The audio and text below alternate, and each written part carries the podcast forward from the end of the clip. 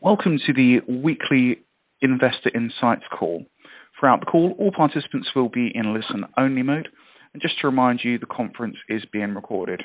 Today, I am pleased to present Claire Walsh and Keith Wade. Speakers, please begin. Thank you, operator. Hello, everyone, and welcome. I'm Claire Walsh. I joined the communications team last year. Um, prior to that, I was a financial advisor within the Benchmark Capital Group. My role at Schroders is predominantly to go on consumer-facing media, focusing on explaining personal finance. I'm going to take a slightly different tack with this call. Having spoken to some of the distribution team to find out what you'd like to hear, I was told that you wanted simple messages that you could use to communicate easily with your clients. I'm joined today by our Chief Economist, Keith Wade. Hi. Hello, Keith.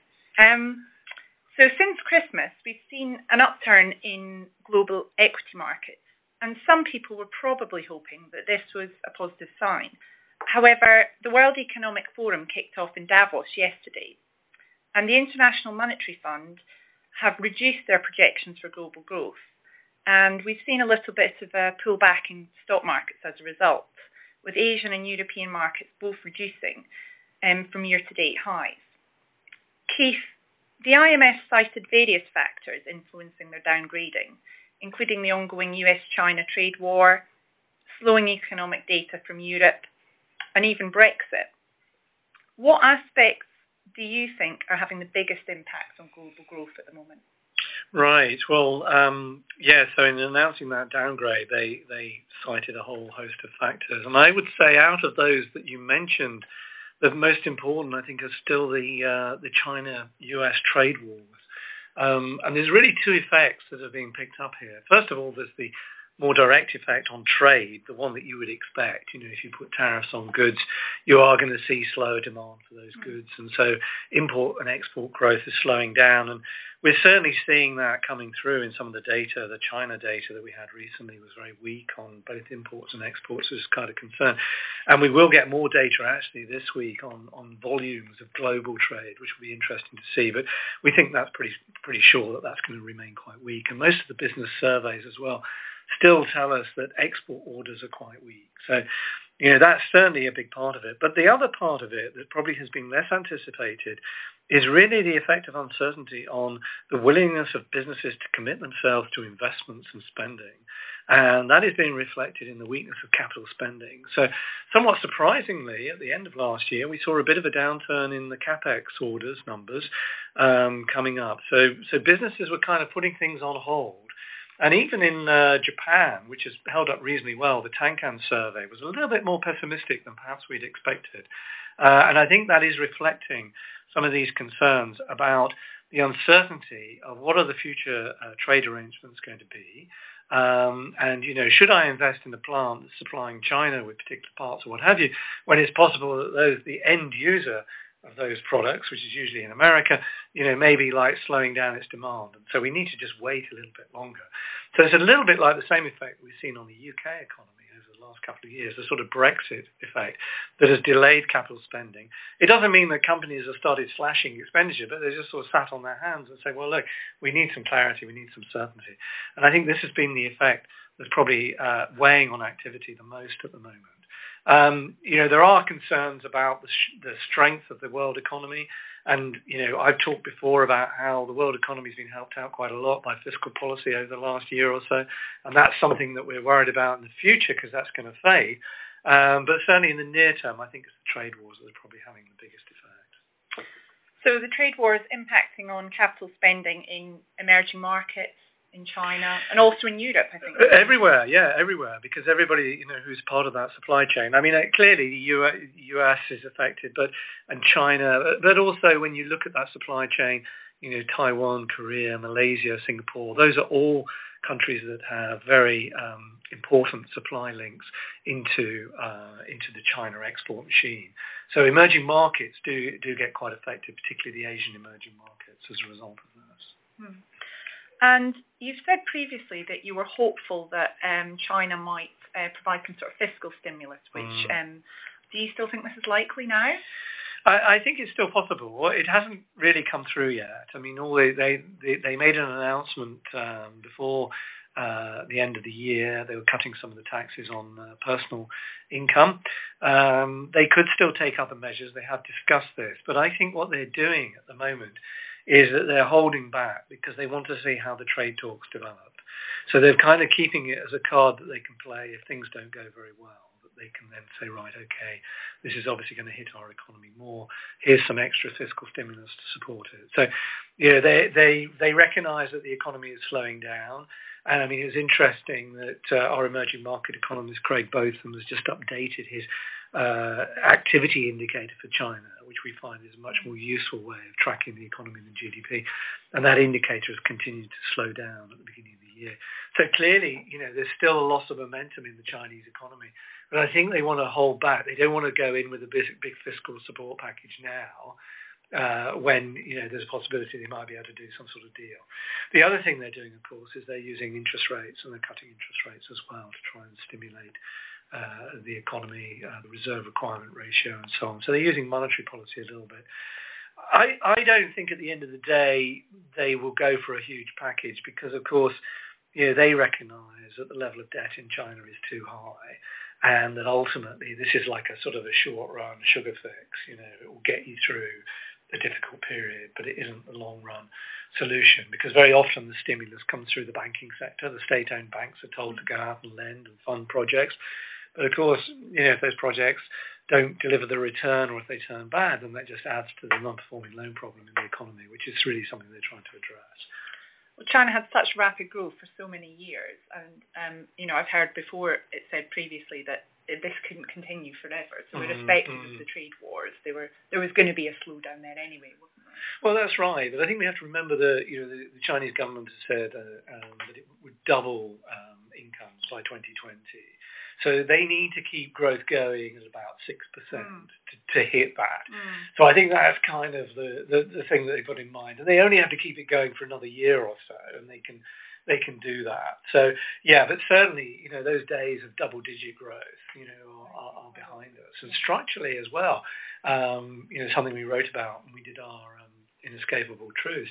You know the demographics in China are not very favourable. You know the working population is beginning to slow very sharply. So you're requiring, you know, much more to come from productivity in, in getting the growth going. And in order to have the productivity, you need to have you know, good investments. You can't just throw money at industries that aren't making any return. And I think in a way this sort of partly ties in with, with something that I'm feeling a bit more optimistic in relation to the trade talks, in that, you know, in, intellectual property has become, you know, the big issue in the trade talks. But it's something that actually is in China's interest as well, because if they can create an, a legal framework that protects intellectual property, that might create more investment in the growth areas of the economy because people will be more willing to do that, knowing that their, you know, their ideas and their innovations are actually going to be allowed to go forward without being stolen elsewhere. Mm. So this is obviously a big problem for American companies and anybody investing in China, but it's also a problem for domestic, you know, technology companies and, and companies at the forefront of innovation who are in China and also want to see that growth come through. So there is a shared interest there, but that that's a, a, kind of a long run aim. Mm. Yeah, China's been trying to uh, develop much more of its own sort of proprietary technology and, and, and expertise, hasn't Absolutely. it? And like you say, yeah. I guess long term, that this is where they'll get more value rather than just being um, yes. the world's manufacturing hub. Um, so changing, uh, looking, thinking about the US, mm. um, I know you've changed your view on US interest rates recently. Um, talk me through that and why that's so important? Well, that is important. So we we've actually reduced our U.S. rate forecast. I mean, we only had two rate rises this year, and we've had that had that forecast in for some time. And you know, for a lot of time, we were defending being very dovish. Uh, now the market has swung all the way around and is not expecting any rate rises at all. We still think there's a chance of one more rate rise. We we think the economy is going to be relatively soft in the first quarter, um, reflecting some of those trade concerns that we were talking about earlier, um, but also factors like the government shutdown, which is going to be weighing on growth unless it gets resolved fairly soon. Um, and often there are seasonal factors that mean that the US is weak in Q1. But we've all, in our forecast, we've been looking for a bit of a bounce back in Q2, and we thought that actually what they'll do is they'll pause now in March, so we've taken out that rate rise, and they'll raise rates in June. But that will be it. That will be the peak in interest rates. And this is really trying to build in the kind of comments that we've had from Jerome Powell and other members of the Fed, but particularly Jerome Powell, who's indicated that now they're much more data dependent. They've kind of moved away from being on autopilot, raising rates 25 basis points every quarter. They're now being much more responsive to the data, and and that's made us change our our view, and and that is important for the market because you know it, it doesn't necessarily mean that the Fed put has come back but it does mean that actually, if the data really is much weaker than people anticipate, then, then we know that the Fed will respond to that. Mm. So that I think has really been encouraging, and I think that's been an important factor behind behind the better markets that we've seen this year with the, the rally in risk assets. Mm. So a little bit more expertise being applied there. Mm. Um, so you're thinking, I think you said 2.75% sort of June is where you see it see it heading to.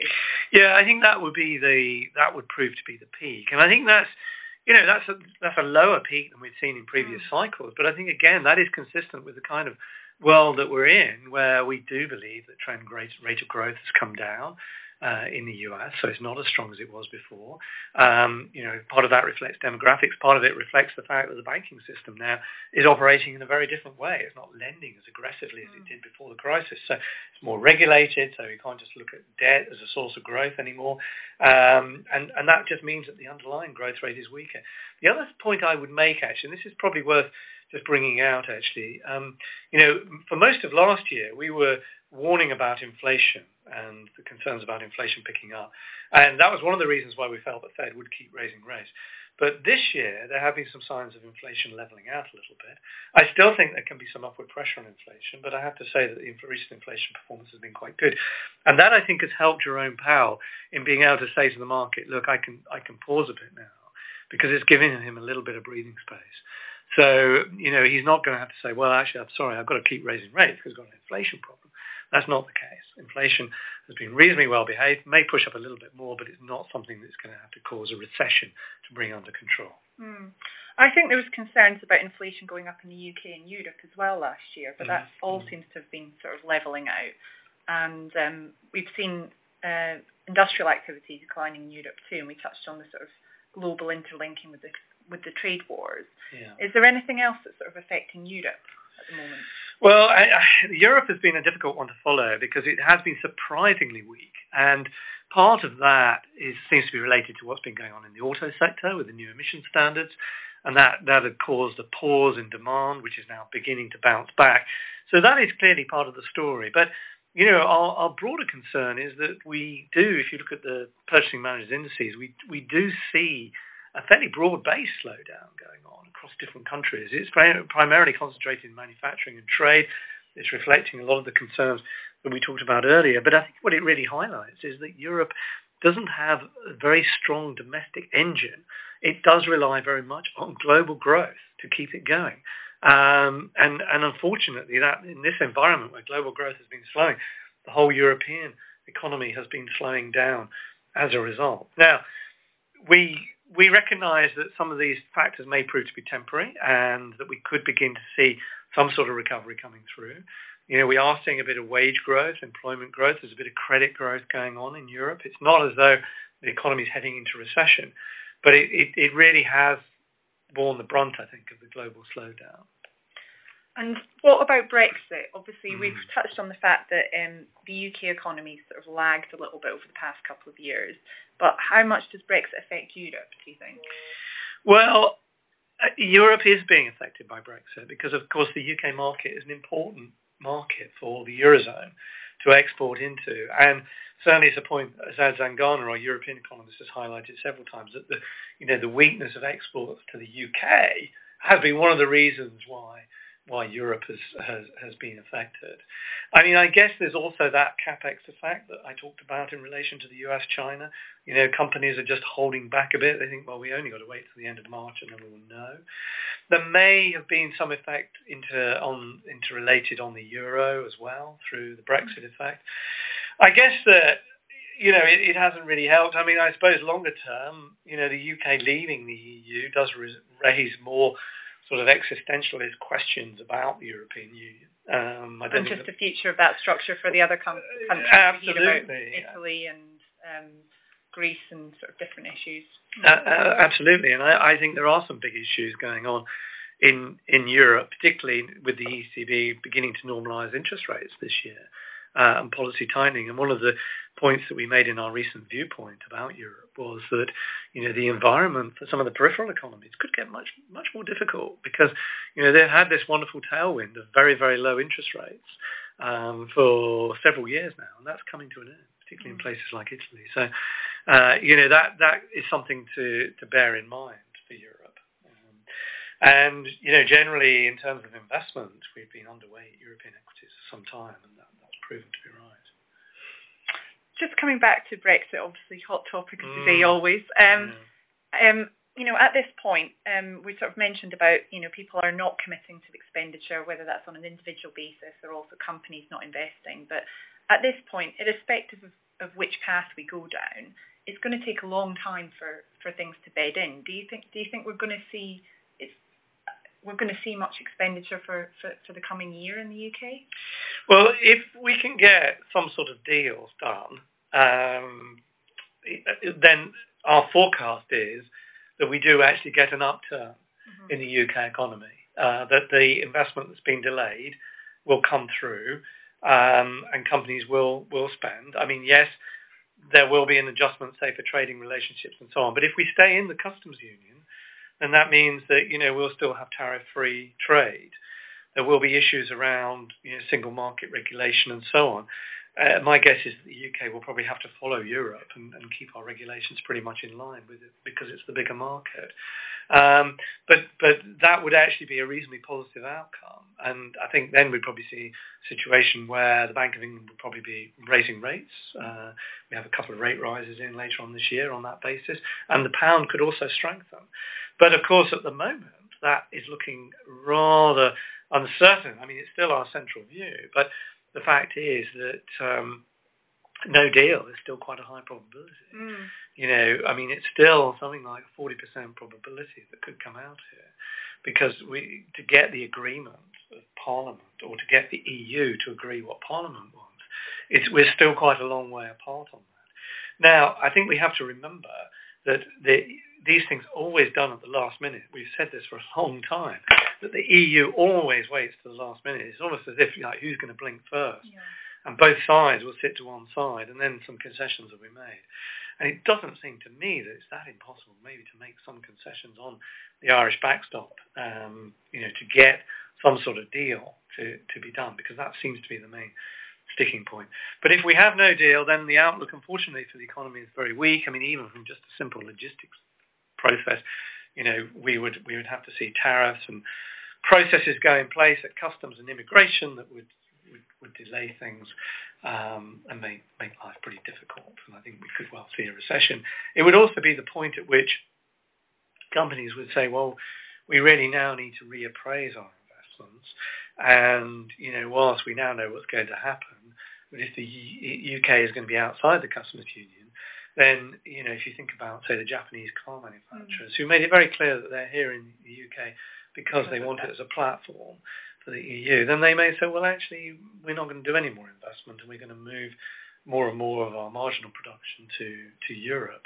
Then you know that will will prove to be a drag on on the UK economy going forward. Um, I would add that the pound is very competitive, and in that environment, the pound would probably fall further and become even cheaper, and that it would make people hesitate from moving out of the UK. Yeah, because then I think um, we've had um, various people. I know Sue Noffke said this. You know, British businesses are, are, are cheap at the moment, and um, you know, if things continue to go, everything's good value at the right price. Yes, so, yeah. yeah, it is, and I think this is the thing where we need to remember. There is a price on on everything, and I mean, you you you know, we worry about oh, there's going to be a ten percent tariff on cars coming into the UK, but you know, the, the pound has fallen by more than 10%, mm. and it might fall another 10%. It would create a real headache, though, for the Bank of England, because they would then see another wave of inflation coming through from the fall in the pound. Uh, but I don't think they would be they would raise rates to counter it. They would do what they did before, and they would cut rates again to stimulate the economy. But you know, it's not a very good outcome really to to be facing. Um, but to come back to sort of your your original point, I think you we're still hopeful that um, that a deal will be reached. And um, like yeah. you said, sometimes these things go to the wire. Um, uh, absolutely, yeah, they do. It'd be a last minute deal. Yeah. yeah. And um, so to, to, to try and bring us back to a more uh, positive note, where, where do you see opportunities at the moment? Well, I think, I mean, you know, people are saying, oh, you know, you sound very gloomy about the world. And I mean, it's probably the nature of economists. We're always looking on the downside. But I mean, I, I would make the point, which, which again, you know, we stressed in our, in our viewpoint that, you know, markets have discounted quite a lot of bad news. I mean, it, it, it's almost the case that markets were discounting a recession at the end of the year. They've come back a little bit and I think that's a bit too early. I mean, I'm forecasting a gradual slowdown. I think things will get more difficult more out in 2020. But for the immediate uh, focus, I don't think you know companies are in a position where they need to slash expenditure. I mean, the fact is that because they've been delaying investment and stuff, they've been building up their cash balances and their cash flows are quite strong. So I don't see an immediate recession. Markets have derated. And one comparison that we've been making is that, you know, this time last year, when people were much more optimistic, we had synchronized global recovery, people were raising their forecasts for growth and so on, but the markets were on quite a high rating. Mm. This year, there's a lot of gloom around, and markets have, have, have gone on a, on a cheaper rating on PE. So we are looking for opportunities. We've been, um, you know, from the asset allocation perspective, increasing exposure to emerging market assets, so emerging market uh, debt, emerging market equities are both featured in that. We've been looking tactically at things like US small cap, which have underperformed enormously. You know, just trying to pick up those areas that we think have probably gone a little bit too far. So there are opportunities in, this environment. We've still got to be quite cautious. We are waiting for more signs of a turnaround. We're watching the Q4 earnings season very, very closely. I think there's probably some more bad news to come through on that. But you know, we keep looking at those indicators and looking for a turning point. I think we're going into a more difficult phase of the cycle anyway. So we're not going to be going, you know, outright overweight on on overall equities at this particular point. But you know, within that, there are areas that have underperformed some time that are beginning to look attractive. Hmm. So some opportunities to be had in um, sort of, you touched on, and I think Joanna said but mentioned that last week as well, emerging market debt. Yes. And um, um, and obviously, again, I think a lot hinges on what happens with the uh, the trade the trade war between uh, China and the US. It does, and I think we, you know, also what I was saying earlier about the Fed, the Fed being more responsive has, has given people a lot more confidence in, in risk assets. But you are, you know, you're looking at some very attractive yields now in some of the emerging market areas, and those currencies uh, on the local currency basis, those currencies are sold off a long way. So this is often the time when you know everybody's come out of those markets, when it wouldn't take a lot of reasonable news just to, to provide some support. Okay. Thank you very much, Keith. Uh, thank you to everybody listening. This now concludes the conference. Thank you all very much for attending. You may now disconnect your lines.